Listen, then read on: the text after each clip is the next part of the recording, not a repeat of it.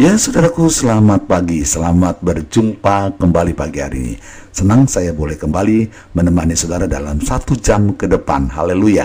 Nah saudaraku yang dikasih Tuhan, eh, saya masih memohon kepada saudara untuk segera memberitahukan teman-teman saudara Mengingatkan atau berikan channel radio kita ini Atau mereka yang mau bergabung di Zoom kami Silakan segera akan bergabung karena sebentar lagi kita akan uh, segera mengikuti obrolan kita yang luar biasa pagi hari ini telah hadir di studio kami host kita yang selalu menemani dengan setia setiap Senin. Kita sapa beliau.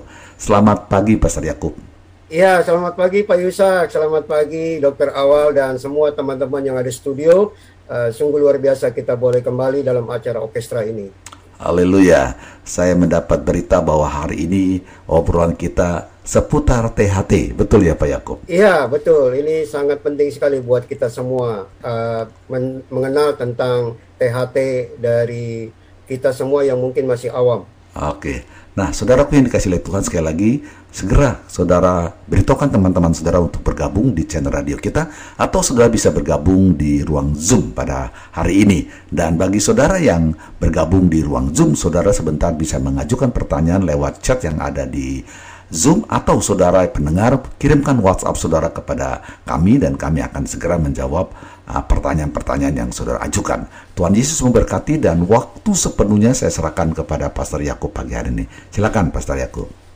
Iya, saya mengucapkan selamat pagi kepada semua teman-teman yang ada di studio maupun yang sudah mendengarkan siaran radio kami dan kami terus berdoa supaya semua dalam keadaan sehat, dalam keadaan pelindungan Tuhan. Saya juga berdoa supaya dalam perjalanan Bapak Ibu Saudara yang menuju kantor yang sedang mendengarkan radio ini boleh terus Tuhan memberkati dan menolongnya. Baik Bapak Ibu Saudara sekalian, Uh, saya hari ini akan mengundang seorang narasumber yang sangat luar biasa akan memberkati kita. Beliau adalah seorang dokter spesialis THT dan bagi Bapak Ibu Saudara yang mau mengajukan pertanyaan boleh kirimkan ke WA kami di 0818769161. Saya ulang 0818769161 atau di 0818941137. Pertanyaan Bapak Ibu Saudara sekalian kami akan sampaikan kepada dokter awal untuk boleh dijawab uh, pertanyaan Bapak Ibu Saudara sekalian. Baik hari ini saya sudah ada uh, kedatangan tamu ini dan saya akan langsung saja mengobrol dengan beliau. Selamat pagi Dokter Awal. Selamat ya. pagi Pastor. Shalom. Ya, shalom. Apa kabarnya? Ya, sehat. Sehat puji Tuhan. Keluarga sehat juga ya? Ya. Oke, puji Tuhan. Uh, dokter, boleh saya tahu dokter prakteknya selain di Semarang ada di tempat lain? Oh, hanya di Semarang Bapak Pastor. Oh, cuma di Semarang. Hanya di Semarang, ya. ya. Baik, uh, semua pendengar radio maupun yang ada di studio, saya mau sampaikan bahwa uh, dokter dokter awal ini adalah master kesehatan dan beliau adalah spesialis uh, THT uh, kepala dan leher. Kemudian beliau juga adalah dosen di Fakultas uh, Undip ya. Baik, nanti saya silakan Pak apa Pak Awal untuk boleh menceritakan atau dokter Awal menceritakan Fakultas Undip ini apa dan sudah berapa lama Bapak jadi dosen di sana? Silakan. Ya, terima kasih. Bapak Ibu Saudara dan pendengar, ya, perkenalkan saya Awal Prasetyo, sehari-hari sebagai dosen di Fakultas Kedokteran Universitas Diponegoro, Semarang. Dan saat ini juga sebagai dekan di Fakultas Kedokteran dan Ilmu Kesehatan Universitas Bengkulu. Jadi Universitas Diponegoro itu universitas negeri di Semarang. Ya, sudah tua ya. Dan eh, saya sudah lebih dari 25 tahun sebagai dosen. Demikian Bapak. Iya. Kenalan singkat saja. Terima kasih. Iya, baik. Wah, luar biasa ya.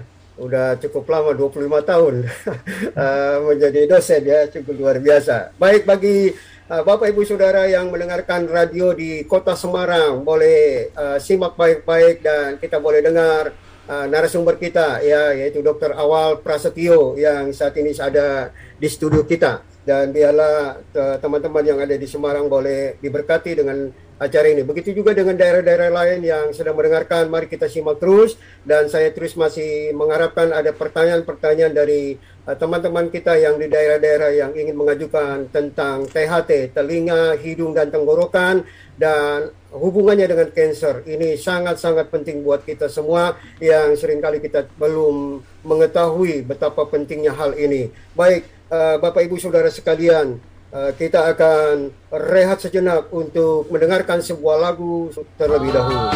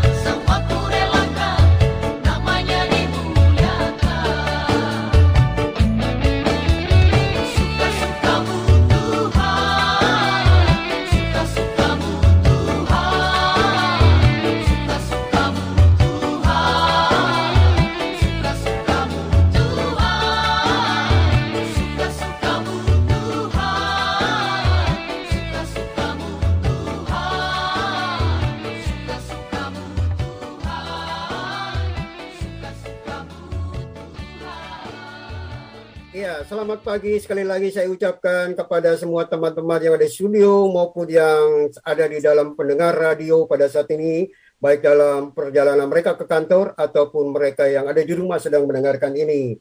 Dan saya kembali menyapa yang ada di studio ini. Selamat datang buat Dr. Alosia. Selamat datang buat Ibu Agnes dan teman-teman penyintas kanker yang ada saat ini. Saya sangat-sangat luar biasa. Uh, saya boleh ditemani oleh teman-teman penyintas kanker yang saat ini ada bersama di studio. Saya juga mengucapkan selamat datang nih buat Ibu Rini ya. Ibu Rini adalah uh, teman daripada Dokter Awal ya. Selamat datang buat Ibu Rini dan kami kembali akan melanjutkan obrolan saya dengan Dokter Awal.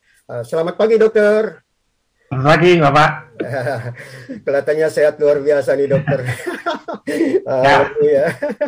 Puji Tuhan ya. Uh, dokter, baik kita uh, hari ini bicara mengenai mengenal kedokteran THT ya. Nah, uh, saya berharap uh, dokter bisa menjelaskan kepada kami semua apa itu uh, kedokteran THT dan yang kedua kita akan membahas mengenai karena ini di bulan Juli bulan kemarin itu bicara tentang kanker leher kepala sedunia. Jadi ini pasti ada hubungannya THT dengan kanker begitu ya dokter ya.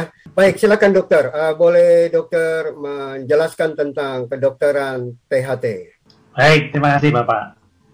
Jadi eh, saudara-saudara dan kawan-kawan yang hadir di forum ini, THT seperti kita ketahui adalah satu kesatuan jalan nafas dan jalan makanan yang secara anatomi memiliki struktur eh, lapisan selaput lendir dan struktur organ yang karakteristiknya sama karena fungsinya adalah menjadi jalan untuk masuknya udara dan sekaligus juga sebagian nanti dilewati oleh makanan.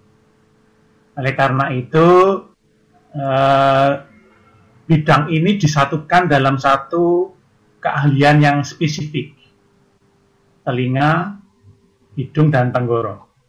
Dan eh, sekaligus kita tahu bahwa di organ ini ada fungsi pengindra, yaitu indera pembau, dan uh, pengecap ya serta indera untuk mendengar dan oleh karena itu uh, diperlukan suatu keahlian yang spesifik yang uh, diharuskan bagi seorang ahli dalam hal ini dokter untuk ditempuh dan nanti akan bergelar spesialis THT.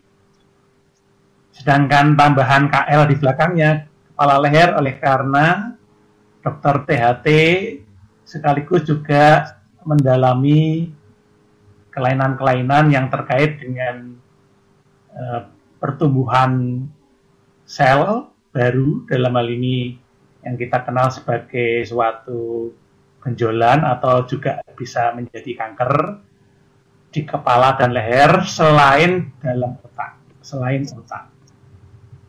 Jadi eh, itulah profesi dokter spesialis THT yang mendalami aspek pencegahan, diagnosis, dan pengobatan dari berbagai penyakit yang berhubungan dengan telinga, hidung, tenggorok, dan kepala leher. Mulai usia bayi sampai usia lanjut. Demikian Bapak, sementara Iya. perkenalan. Ya, Ya. ter- terima kasih Dokter Awal. Baik, saya akan lanjutkan. Uh, Dokter Awal, uh, penanganan dari THT ini penyakit apa saja yang yang ditangani, Dokter? Iya. Jadi mulai dari T yang pertama itu telinga. Di telinga, kemudian hidung dan tenggorokan ya. Pada intinya kan penyakit itu ada dua golongan besar, yaitu penyakitnya itu apakah diturunkan dalam hal ini diturunkan dibagi dua, apakah diturunkan terkait dengan gen, apakah eh, tidak. Kemudian apakah diturunkan terkait dengan kelainan saat pembentukan organ saat janin atau kita sebut sebagai kongenital. Ya, jadi eh, kelainan yang terkait dalam eh, hal diturunkan. Kemudian kelainan yang lain itu adalah kelainan yang didapatkan.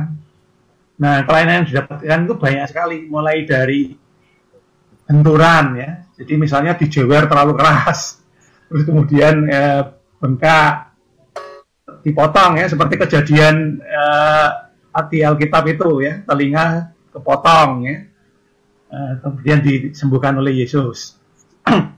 nah, itu trauma ya. Kemudian eh, infeksi, ada kuman masuk, jamur masuk, peradangan, kemudian eh, ada lubang di gendang telinga, kemudian ada cairan yang keluar, kemudian penurunan dengaran, telinga berbunyi, gangguan keseimbangan, macam-macam di telinga ya. Kemudian di hidung juga begitu. Eh, apakah eh, benturan karena utik-utik upil, eh, kemudian mimisen, kemudian eh, apakah infeksi, peradangan, apakah eh, benjolan, ya.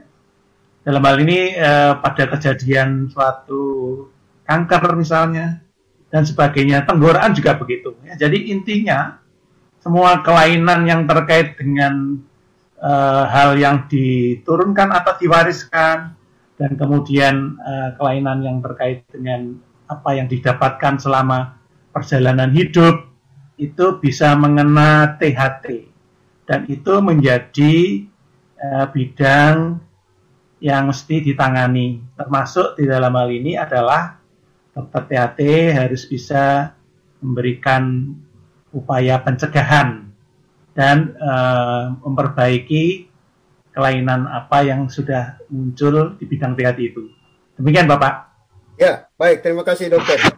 Eh, dokter, saya mau tanya selain telinga, hidung, tenggorokan, eh, adakah penanganan lain selain ini? Maksudnya sakit-sakit lain apakah bisa ditangani dari THT ini? Misalnya eh, sakit serviks, payudara, begitu. Apakah ada penanganan seperti THT? Oh enggak. Tidak ada. Ya, Khusus- enggak, khusus- enggak, Bapak. Ya, jadi eh, THT hanya di ruang lingkup organ telinga, hidung dan tenggorok. Tetapi eh, penyebab penyakitnya itu ada dua, yaitu yang diwariskan tadi atau diturunkan dan yang didapatkan yang mengena telinga, hidung dan tenggorok. Jadi itu saja. Kalau di luar itu bukan eh, ruang lingkup dari profesi THT. Iya. Ya. Oke, terima kasih dokter. Dokter, kapan kita ke THT? ini ada pertanyaan, kapan kita ke THT? Oh iya. Kalau ada keluhan itu yang pentingnya. Kalau ada keluhan ya. Tadi yang disebutkan keluhan kan macam-macam telinga, keluhan hidung, keluhan tenggorokan. Kemudian eh, tentu kalau ingin mengecek kotoran telinga atau membersihkan kotoran telinga itu bisa dilakukan enam bulan sekali. Ya. Jadi kalau tidak ada keluhan ya nggak usah periksa hati. Ya, baik. Oke, ini ada pertanyaan yang masuk di WA kami. Bagaimana cara mengetahui faktor gen secara dini? Ah, baik. Ya. Ya tentu saja dilakukan eh, pemeriksaan genetik ya. Ada eh, cara untuk mendeteksi kelainan-kelainan gen eh, yang terkait dengan eh, bidang THT. Namun yang harus diketahui bahwa kelainan gen yang sampai menimbulkan keluhan klinis di bidang THT itu tidak berdiri sendiri. Jadi selalu merupakan suatu sindrom atau kumpulan gejala. Jadi tidak mungkin hanya itu eh, gen tuli atau gen nggak bisa membau itu enggak ya. Tetapi eh, kombinasi dari suatu kelainan yang merupakan suatu sindrom dan biasanya terkait dengan eh, penurunan eh, kemampuan mental itu yang terkait dengan eh, kesehatan THT. Demikian Bapak. Ya, baik. Ini ada pertanyaan di chat. Eh, selamat pagi Pak Host dan Dokter Awal. Saya mau tanya mengenai migrain dan berapa kali ada pengaruh kuping berdenging. Apakah ada hubungannya? Silakan dokter. Jadi kalau migrain yang terkait dengan THT itu umumnya disebabkan oleh karena adanya proses peradangan di daerah hidung, telinga, dan itu satu sisi. Pada peradangan pada hidung itu terkait dengan apakah ada sinusitis satu sisi yang bisa berhubungan dengan kelainan gigi. Jadi giginya ada yang berlubang, eh, kemudian terjadi peradangan di sinusnya. Kalau di telinga ya ada cairan di telinga satu sisi, itu nanti bisa migrain. Dan eh, berbagai kelainan itu bisa sebabkan telinga menjadi berdenging. Ya, jadi misalnya oleh karena adanya peradangan pada telinga satu sisi, pada gendang telinga yang meradang, atau syarafnya meradang, atau ada perubahan tekanan atmosfer yang disebabkan karena eh, perbedaan geografi, misalnya dari ketinggian turun. Nah, itu semuanya bisa menyebabkan telinga berdenging. Termasuk juga penurunan kemampuan mendengar satu sisi. Jadi sudah mulai kurang eh, mendengar dengan baik, maka itu bisa menyebabkan sensasi berdenging. Jadi penyebab telinga berdenging sangat eh, kompleks, harus dirunut satu persatu dan eh, sering kali penanganannya juga memerlukan eh, ketelitian dan eh, kesabaran untuk mengatasi itu. Demikian Bapak. Ya, terima kasih dokter. Nah, dokter ini kan saya eh, penyintas kanker nasofaring, ya. Yap. Ah, saya ini pengen tanya, apakah secara otomatis itu gen bisa menurun ke anak atau tidak? Eh, saya punya kanker nasofaring. Ya. Jadi kanker termasuk kanker nasofaring itu eh, menurut penelitian saya kebetulan saya juga dokter di bidang kanker nasofaring dari Fakultas Kedokteran UGM. Ya. Jadi ada keterlibatan genetik sekitar 12,5 persen untuk kasus-kasus kanker nasofaring dan umumnya lebih dari itu 87,5 persen itu karena keterlibatan infeksi virus Epstein-Barr. Kemudian nanti ditopang oleh eh, faktor lingkungan dan faktor kebiasaan individu. Eh, kerentanan gen yang diturunkan umumnya terkait dengan kemampuan gen yang bisa memperbaiki DNA yang rusak.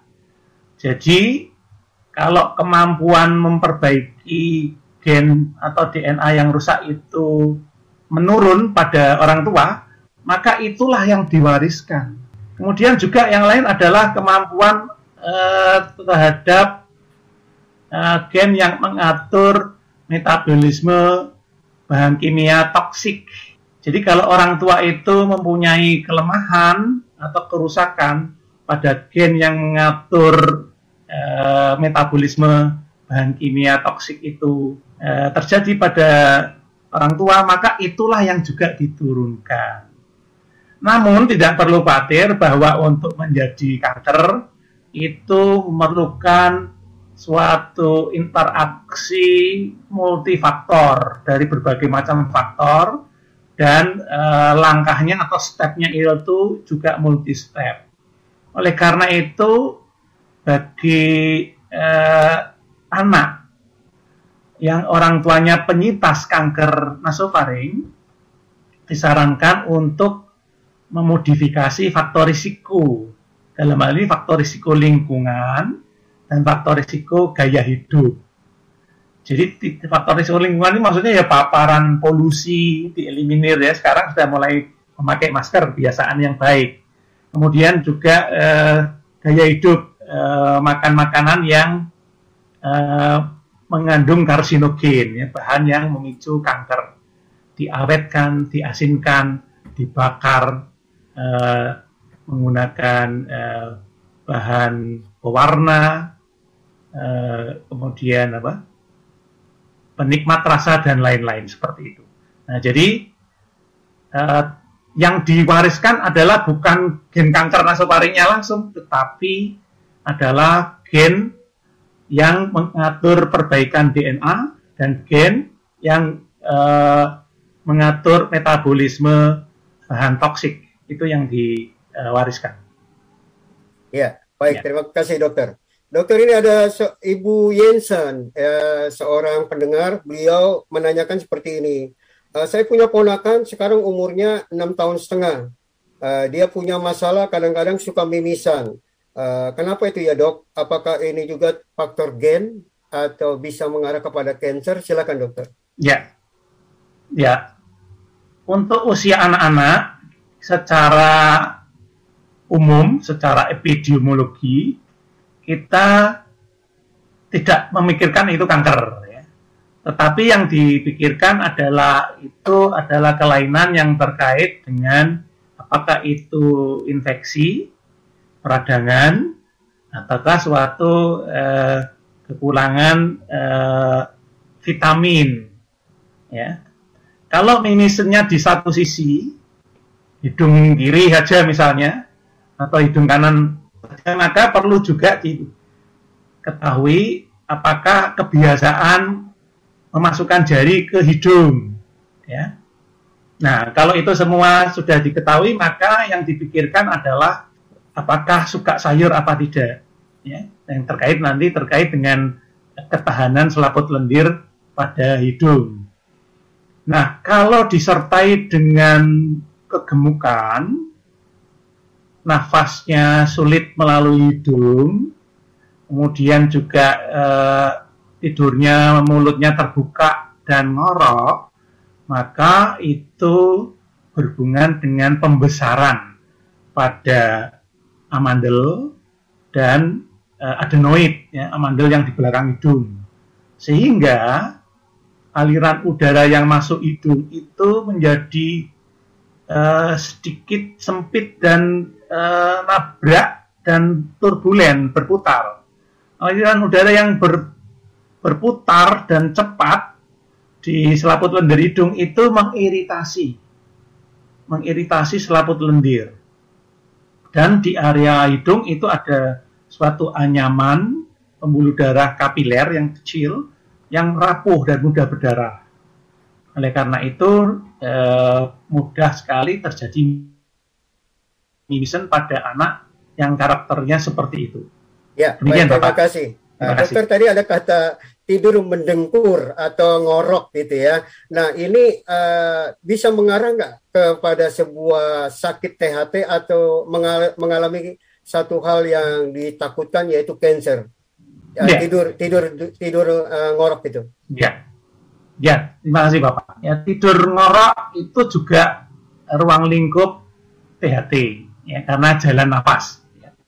Tidur ngorok bisa disebabkan karena pembesaran organ-organ di dalam mulut dan hidung yang menyebabkan aliran udara masuk ke, jalan nafas menjadi terganggu dan turbulen berputar. Dalam hal ini bisa kalau dari hidung itu bisa eh, kerang hidungnya atau konkanya itu besar sehingga sering buntu satu sisi bergantian gitu. Kemudian di belakang hidung itu ada eh, adenoid atau amandel di belakang hidung. Kemudian di mulut kanan kiri itu juga ada amandel kanan kiri yang bisa membesar. Jadi bisa terkait dengan kelainan-kelainan itu. Selain itu juga bisa terkait dengan kelemahan langit-langit lembut akibat eh, faktor eh, kegemukan, kemudian faktor eh, gangguan persyarafan misalnya pada orang tua atau orang yang stroke, sehingga langit-langit lembutnya itu turun drop, sehingga eh, menutupi eh, jalan udara yang dari hidung ke eh, tenggorokan itu ketutup. Juga untuk benjolan yang nantinya terbukti sebagai suatu kanker yang berada di daerah nasofaring, berada di daerah orofaring atau rongga mulut, eh, atau di mulut itu juga akan mengganggu eh, aliran udara yang masuk ke jalan nafas dan menimbulkan suara. Dan suara itu suara ngorok. Demikian Bapak. Oke, terima kasih buat penjelasannya. Ah, dokter ini begitu banyak pertanyaan ini di chat ya. Saya akan Baik, kita Iya. jawab Ah, satu persatu. Satu persatu, baik. Nah, pertanyaan Ibu Teti Suryani, beliau katakan izin dokter ah, tentang sinusitis. Apakah dapat disembuhkan sinusitis ini? Silakan dokter. Baik, masih sinusitis bisa disembuhkan dan kalau menyembuhkan sinusitis itu atau pada umumnya prinsip pengobatan kedokteran itu menyembuhkan penyebab bukan menyembuhkan keluhan ya. Ya, jadi eh, penyebab sinusitis, sinusitisnya harus diketahui dulu apakah terkait dengan gigi, apakah terkait dengan hidung. Gigi dalam hal ini adalah gigi atas ya di barisan eh, geraham atas.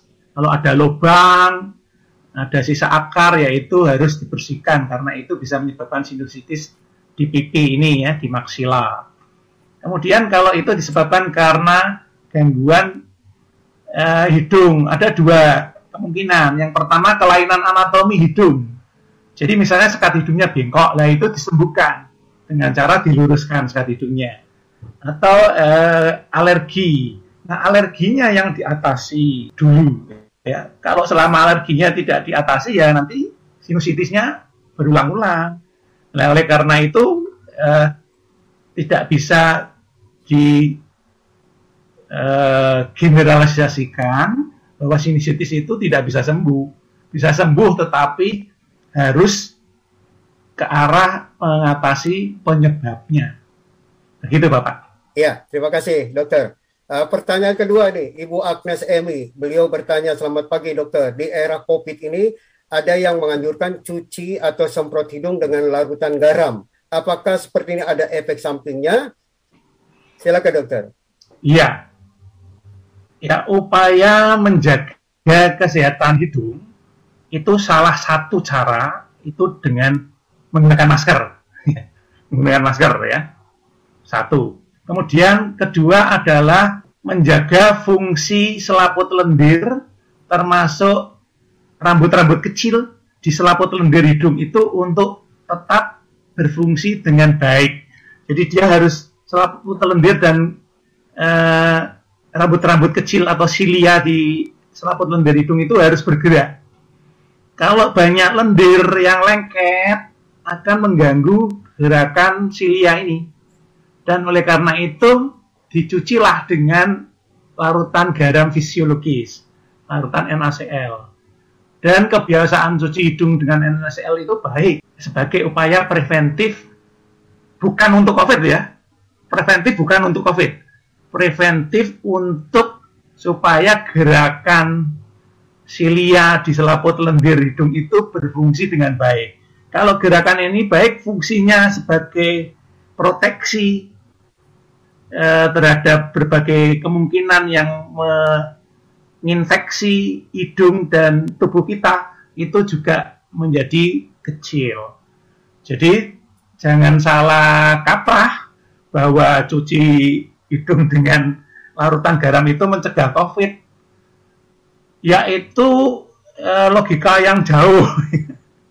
tetapi eh, bukan untuk COVID-nya, tetapi untuk memperbaiki fungsi selaput lendir dengan gerakan silia hidung itu supaya baik.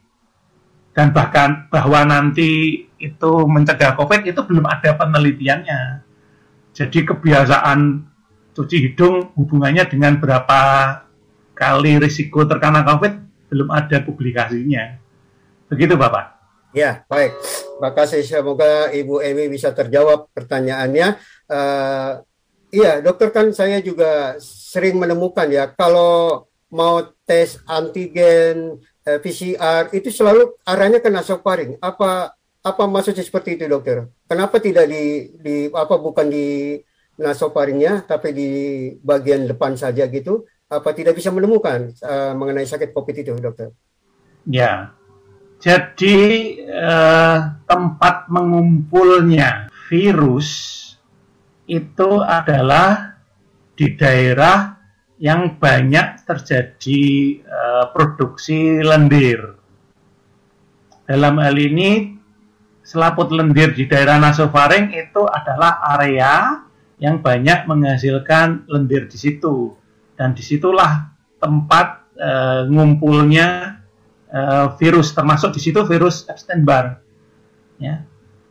Termasuk di situ virus influenza. Jadi kalau untuk pemeriksaan deteksi virus maka seseorang harus bisa mendapatkan sejumlah cukup sampel dari uh, area yang diperkirakan banyak ngumpulnya virus. Jadi ya diambillah yang di situ. Kalau hanya di depan sini ya nanti terlalu sedikit tidak bisa dideteksi atau bahkan tidak tidak kena atau tidak ada begitu Bapak. Ya, baik, terima kasih. Uh, ini ada pertanyaan di chat kembali, Ibu Tutiwati. Beliau bertanya, uh, tanya dokter, saya kanker nasofaring 7 tahun lalu. Telinga sebelah kanan ada gangguan pendengaran. Apakah boleh pakai handset? Karena beberapa kali saya pakai yang di sebelah kiri ikut gangguan. Sakitnya uh, kurang jelas apakah ini hanya rasa saja. Silakan. Iya, selamat sebagai penyintas kanker nasofaring ya, sudah lewat masa itu. Namun memang eh, gejala sisa berupa telinga berdenging, penurunan pendengaran itu eh, sangat mungkin dialami. Oleh karena itu eh, upaya rehabilitasi atau memperbaiki apa yang sudah jadi sekarang itu sangat penting. Dan penggunaan headset atau earphone yang terlalu lama eh, dan suara yang terlalu keras juga nanti berpotensi untuk menimbulkan kelainan pendengaran yang lain dan lanjut. Ya, jadi penurunan pendengaran bisa bertambah berat, eh, suara berdenging juga bisa bertambah berat. Oleh karena itu, pemakaian headset atau earphone itu dilakukan secara bijak. Ya. Umumnya tidak lebih dari 15 menit untuk sekali pakai nanti bergantian. Ya, dengan suara sekitar 60 desibel. ya, itu eh, yang pertama. Yang kedua adalah kalau terjadi penurunan pendengaran maka eh, dipertimbangkan untuk menggunakan alat bantu alat bantu mendengar. Dan uh, oleh karena uh, nanti supaya kita tidak cenderung menggunakan alat pengeras suara yang bisa berpotensi mengerusak lebih lanjut atau menyebabkan kelainan lain pada fungsi pendengaran. Demikian Bapak. Ya, baik. Uh, dokter ini ada pertanyaan di WA kami. Uh, Ibu Hilda, beliau bertanya, eh, mengenai anaknya ya. Kalau bersin-bersin di pagi hari atau masuk ruang yang berdebu itu menimbulkan bersin dan menurut dokter itu alergi dingin atau debu, alergi dingin atau debu. Yang ditanyakan apakah itu kan termasuk sinusitis atau apakah sinus harus dioperasi? Silakan dokter. Ya. Jadi kalau hal seperti itu adalah memang suatu alergi. Alergi itu suatu respon berlebih dari tubuh kita terhadap situasi yang sedang dihadapi. Dalam hal ini perubahan cuaca, perubahan suhu, perubahan kelembapan, kemudian juga perubahan eh, densitas ruangan misalnya dari ruangan yang tadinya terbuka ke ruangan tertutup yang tadinya eh, nggak ada asap ini banyak asap atau nggak ada debu jadi banyak debu dan itu menimbulkan reaksi dalam hal ini adalah reaksi selaput lendir hidung yang berupaya untuk merespon apa yang eh, masuk melalui hidung. Dan ini suatu eh, respon alergi. Untuk mengatasi suatu respon alergi yang berlebihan seperti itu yang harus diperhatikan adalah uh, hindari ya hindari avoid ya. Menghindari suasana itu ya. Bisa menggunakan masker bisa uh, apa tidak terlalu banyak barang di kamar sehingga tidak terlalu berdebu dan seterusnya. Kemudian tingkatkan kebugaran ya. Fitness tubuh kita itu ditingkatkan ya. Olahraga teratur, istirahat cukup, makan bergizi. Nah, itu fitnessnya ditingkatkan. Sehingga nanti bisa terhindar dari respon alergi yang berlebihan. Kalau itu berlanjut dan tambah berat, maka memang bisa menyebabkan sinusitis. Dan oleh karena itu, eh, alerginya perlu diatasi enggak dengan pemberian obat untuk menekan respon berlebihan itu atau perlu nggak dilakukan terapi imun untuk menekan respon itu. Dan kalau sudah terjadi sinusitis, maka eh, kalau sampai menimbulkan keluhan yang berat dan perlu dikoreksi, misalnya ada timbunan cairan, ada polip di rongga-rongga sinus yang banyak, eh, dan sebagainya, maka itu perlu dibersihkan.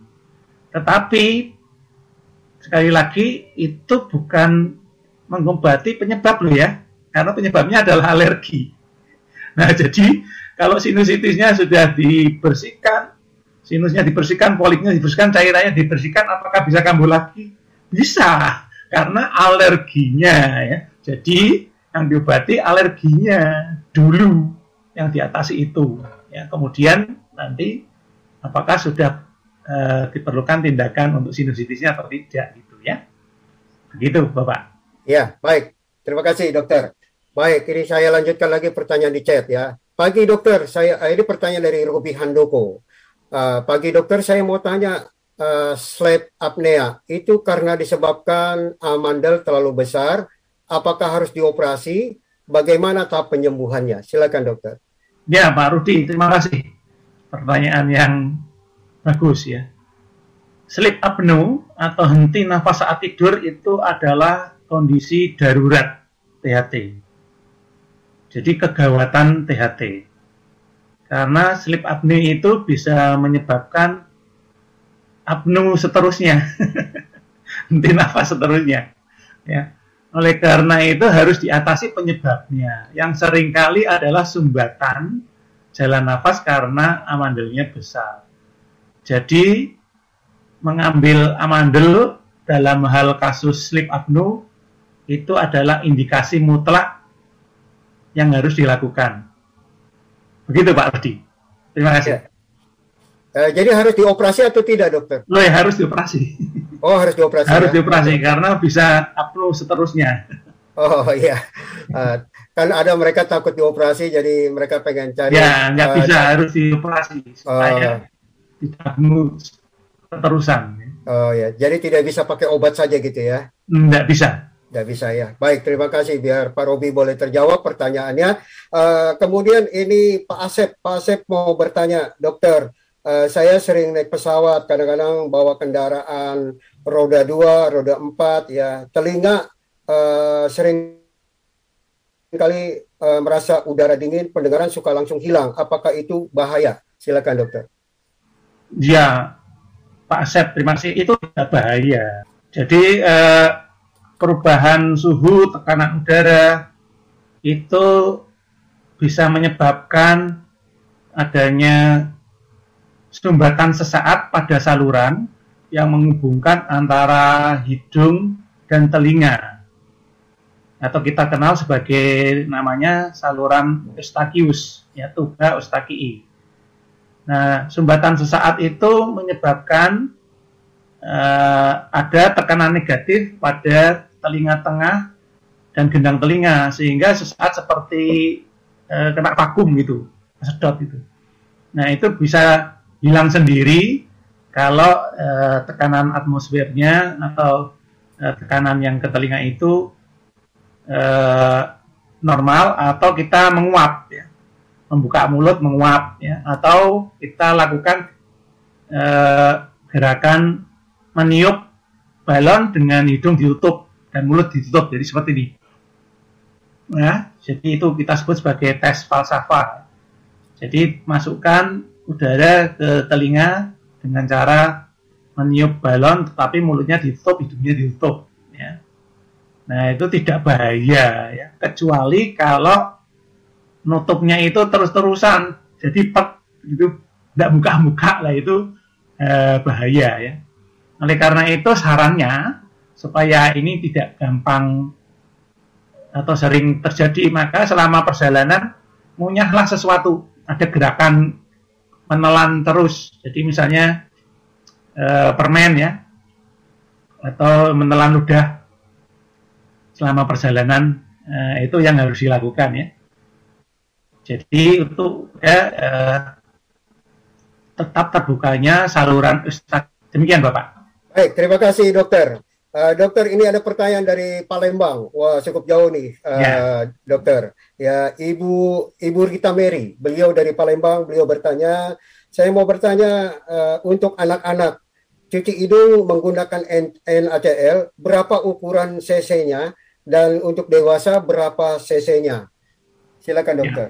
Bu Rita terima kasih dari Palembang. Jadi untuk cuci hidung itu tidak ada dosis eh, yang tepat, yang eh, dianjurkan. Yang ada adalah sudah nyaman belum hidungnya dicuci dengan eh, NaCl itu, lendirnya sudah eh, bersih, nafasnya sudah enak, eh, sudah tidak mengalami lagi eh, lendir yang terlalu pekat atau menyumbat. Yang ada hanya itu. Jadi selama sudah enak, bisa saja hanya 20 cc, yang sebelah kanan 20 cc sebelah kiri atau 40 cc atau 100 cc dan seterusnya. Ya. Ya. Tetapi yang harus diperhatikan adalah eh, konsentrasi dari larutan garam itu yang eh, cocok bagi selaput lendir tubuh kita itu adalah NaCl 0,9 persen. Kecuali untuk eh, lendir yang terlalu pekat dan kasus-kasus sinusitis itu bisa larutan garamnya itu lebih tinggi konsentrasinya sampai dengan 3 persen. Demikian, Bu Rita. Ya, Ya. baik. Eh, dokter ini Ibu Tutiwati bertanya lagi yang kedua. Eh, saya pasien kanker nasofaring, sering melakukan perjalanan. Yang mau ditanyakan, eh, dia sering apa menggu- apa di antigen. Apakah ada efeknya kalau sering melakukan antigen?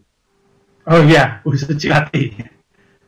Tidak ada efeknya swab antigen terhadap eh, penyakit ibu yang sudah sembuh dalam hal ini kanker nasofaring dan swab antigen tidak akan menyebabkan suatu perubahan eh, selaput lendir di hidung menjadi kanker itu tidak akan.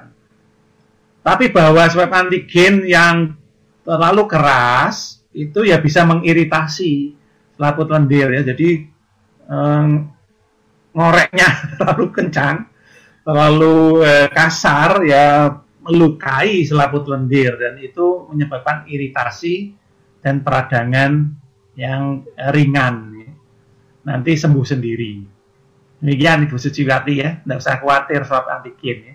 Ya, baik. Terima kasih. Uh, dokter, ini pertanyaan kembali dari Bu Teti uh, mengenai anak-anak. Anak-anak kan sekarang ini lagi belajar online, ya belajar online melalui handphone dan pakai handset. Ya, bagaimana supaya fungsi THT ini tidak terganggu di kemudian hari? Silakan, dokter. Ya, Bu Suciwati. Bu Teti ya. Iya, Bu Teti. Ya. Ya, pada prinsipnya eh, sebaiknya speaker on. Ya, speaker on ini seperti saya ini speaker on ya. Kalau pakai headset, maka suaranya harus yang seminimal yang dia bisa dengar dengan baik. Jadi jangan kencang-kencang, ya. karena eh, gendang telinga dan saraf-saraf di dalam telinga bisa mengalami fatigue lelah. Ya. Oleh karena itu patokan yang dianjurkan 15 menit memakai headset. Kalau itu lebih diganti. Jadi ini dimajukan atau dimundurkan tidak langsung ke eh, liang telinga bergantian begitu ya. Jadi eh, prinsipnya adalah mencegah supaya tidak terjadi kelelahan pada organ-organ telinga sehingga nanti di dalam jangka panjang akan menyebabkan penurunan pendengaran. Demikian Bapak. Ya, baik. Terima kasih.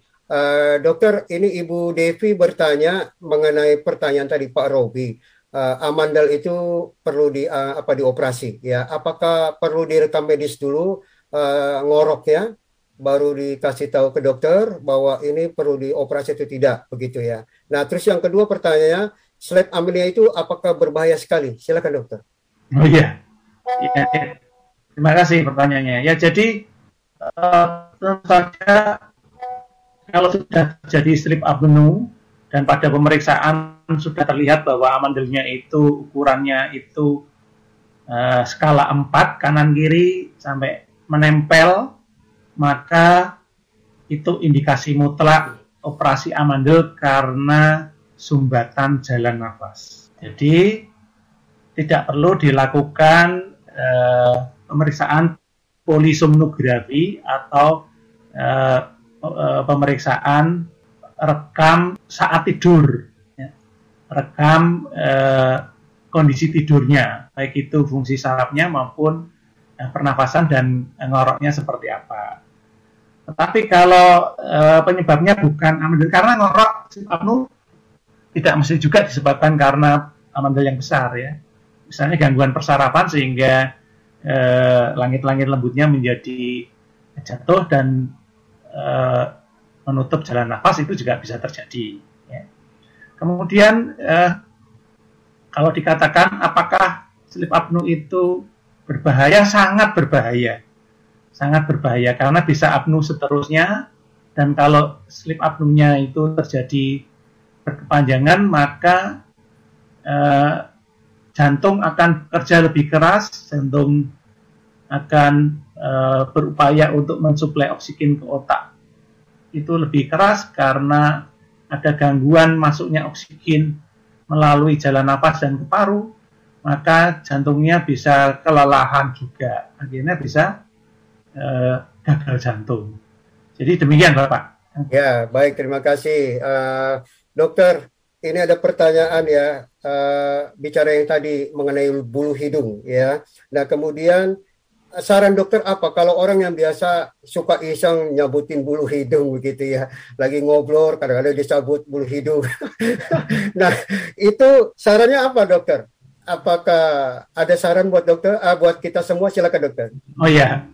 Oh yang tadi beda dengan bulu hidung. Itu silia itu rambut kecil-kecil yang di selaput lendir jadi nggak nampak sebagai bulu, nggak nampak yang lain ini. Yeah, ya, yeah. Kalau bulu hidung yang ada di hidung ya itu ya uh, seperti hanya bulu-bulu yang lain ya di rambut-rambut di permukaan kulit.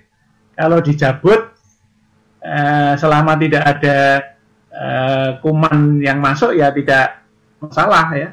Masalahnya adalah kalau cabut bekas cabutannya itu kan uh, menjadi tempat yang baik dan itu nanti bisa menjadi peradangan pada eh, akar rambut, eh, pada kulit sehingga nanti bisa menjadi eh, benjolan yang ada nanahnya. Ya, jadi nanti menjadi abses dan harus dikeluarkan nanahnya itu. Nah, ini yang jadi masalah itu ya. Dan bahwa kebiasaan jago-jago dulu ya boleh saja asalkan ya tadi jangan sampai menimbulkan si radangan dan infeksi kuman yang masuk ke situ. Ya tapi nanti tidak bisa disaring eh, kotoran udara yang eh, ukurannya lebih besar melalui hidung ya. Ya, jadi itulah yang terjadi Bapak. Ya, baik. Ya, Terima terima kasih. Eh, semoga terjawab ya yang suka cabut hidung apa bulu hidung ya. Oke, oke, baik. Saya lanjutkan pertanyaannya. Eh, ini dari Pak Robi kembali bertanya di chat. Beliau bilang eh, oh, rumah sakit mana yang bagus dokter untuk operasi eh, sleep apnea Di Jakarta. di Jakarta ya? Wah iya. jadi Enggak kali eh, ya kali mungkin di Semarang jadi dia bisa datang ketemu dokter. oh ya kalau sekarang di rumah di rumah sakit Elizabeth. Ah, Oke, Pak Robi kalau mau ke rumah sakit Semarang boleh ketemu dokter awal. Silakan. Ya. Baik, eh, saya lanjutkan pertanyaan dari seorang ibu ya. Ibu Inge ya, beliau pernah mengalami COVID tapi dua kali nih dokter dia mengalami COVID ya. Eh, COVID-nya ya, sudah dialami. Ya, jadi yang gue tanyakan adalah sebelum saya kena COVID saya nggak pernah mengalami flu dan dengan tiba-tiba setelah mengalami COVID yang kedua sering mengalami flu. Eh, tapi tidak lama, entah itu datangnya flu pagi atau siang atau malam. Berbahaya tidak dokter dan harus terapi atau tidak? Wah ini kayak minum obat pagi siang sore gitu ya. Silakan dokter. Ya, terima kasih Ibu pertanyaannya baik sekali. Jadi yang ingin disampaikan adalah eh, sekarang kita harus mulai mengubah kebiasaan, mengubah semuanya. Oleh karena eh, penyakit ini, COVID ini mengajarkan kita untuk selalu waspada. Dan COVID ini adalah virus influenza yang umumnya ada, yang selalu berubah jenisnya atau kita kenal nanti sebagai istilah mutasi. Dan siapa pun bisa terkena, apakah itu dulu sudah pernah kena atau belum pernah, itu akan selalu bisa terkena. Oleh karena itu, yang penting adalah mengubah kebiasaan kita dengan menjaga segitiga sehat kita. Ya, nanti akan saya sampaikan pada saat closing. ya. Nah, oleh karena itu, tidak usah khawatir apakah nanti bisa terkena lagi atau tidak. Yang penting adalah kita nanti akan eh, tahu bagaimana cara menjaga kesehatan THT kita dan eh, selalu bersyukur bahwa kita masih berkesempatan untuk berhadapan dengan COVID ini dan nggak tahu ini COVID-nya kalau menurut saya nggak akan berakhir nggak akan berakhir hanya bergelombang saja tetapi manusianya juga semakin kuat manusianya ya. Demikian bapak Ya, baik terima kasih. Wah, dokter ini banyak pertanyaan sekali dan waktu saya eh, waktunya berjalan terus nih. Eh, kalau nggak keberatan, dokter boleh nggak kita bikin sesi kedua di lain waktu? Oh iya Bisa ya? Boleh. Oke. Ya, karena ini banyak sekali mereka ingin bertanya, tetapi karena waktu yang berjalan terus, eh, saya berharap dokter di lain waktu kita akan bikin sesi kedua eh, pertanyaan-pertanyaan ini. Sebab Eh, iya, saya sendiri yang ingin saya ajukan juga banyak yang belum di dijawab karena terlalu banyak peserta yang ingin bertanya.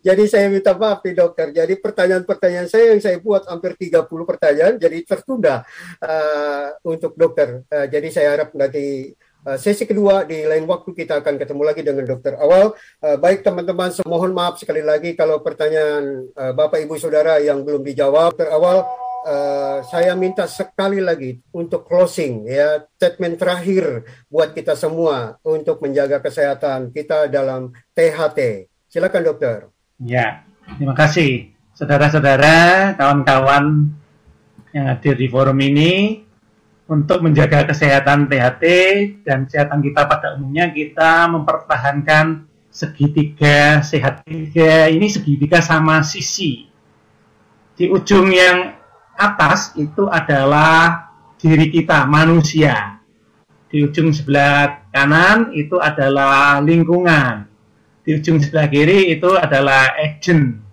di era pandemi ini manusia lingkungan dan virus harus berada di dalam suatu segitiga yang sama sisi. Jangan sampai segitiga sama sisi kita itu sisinya berubah menjadi tidak sama sisi. Kalau virusnya bertambah banyak, maka tubuh kita harus tambah kuat, lingkungannya harus dicegah supaya eh, virus itu tidak menumpuk menjadi suatu viral load yang besar di dalam ruangan. Kalau tubuh kita itu turun, daya tahan tubuhnya turun, maka eh, yang lain harus dijaga juga supaya eh, jangan sampai segitiga itu menjadi tidak sama sisi ya. Oleh karena itu untuk menjaga segitiga sama sisi dari eh, kesehatan THT yang ada terutama untuk pencegahan virus, manusianya harus menggunakan masker, virusnya jangan sampai numpuk lebih banyak di dalam ruangan, lingkungannya harus terjaga dalam hal ini jaraknya uh, supaya virusnya nggak mudah masuk ke tubuh kita. Jadi tetap menjaga segitiga sehat kita untuk berada dalam kondisi sama sisi. Terima kasih. Shalom. Ya. Tuhan Oke. memberkati. Uh, sebelumnya kita akan berdoa terlebih dahulu ya. Kita berdoa buat dokter awal supaya Tuhan tolong ya. Bapa di surga hamba berdoa buat dokter awal yang sudah banyak menjelaskan kepada kami tentang kesehatan buat kami semua di bagian telinga, hidung, tenggorokan, bahkan leher kepala Tuhan. Kami percaya Bapak, Engkau sudah memakai beliau, terus pakai Tuhan. Kami tahu Tuhan Engkau akan memakai dia dengan luar biasa, biar pelayanan di masyarakatnya menjadi berkat, menjadi penolong buat semua orang yang masih kaum awam bicara tentang THT. Tuhan tolong kami serahkan beliau kepadamu, Engkau tolong buat pelayanannya, Engkau tolong buat prakteknya, Engkau tolong Tuhan buat pengajaran-pengajaran di uh, di universitas-universitas Tuhan tolong kami serahkan ke dalam tangan-Mu. Shalom,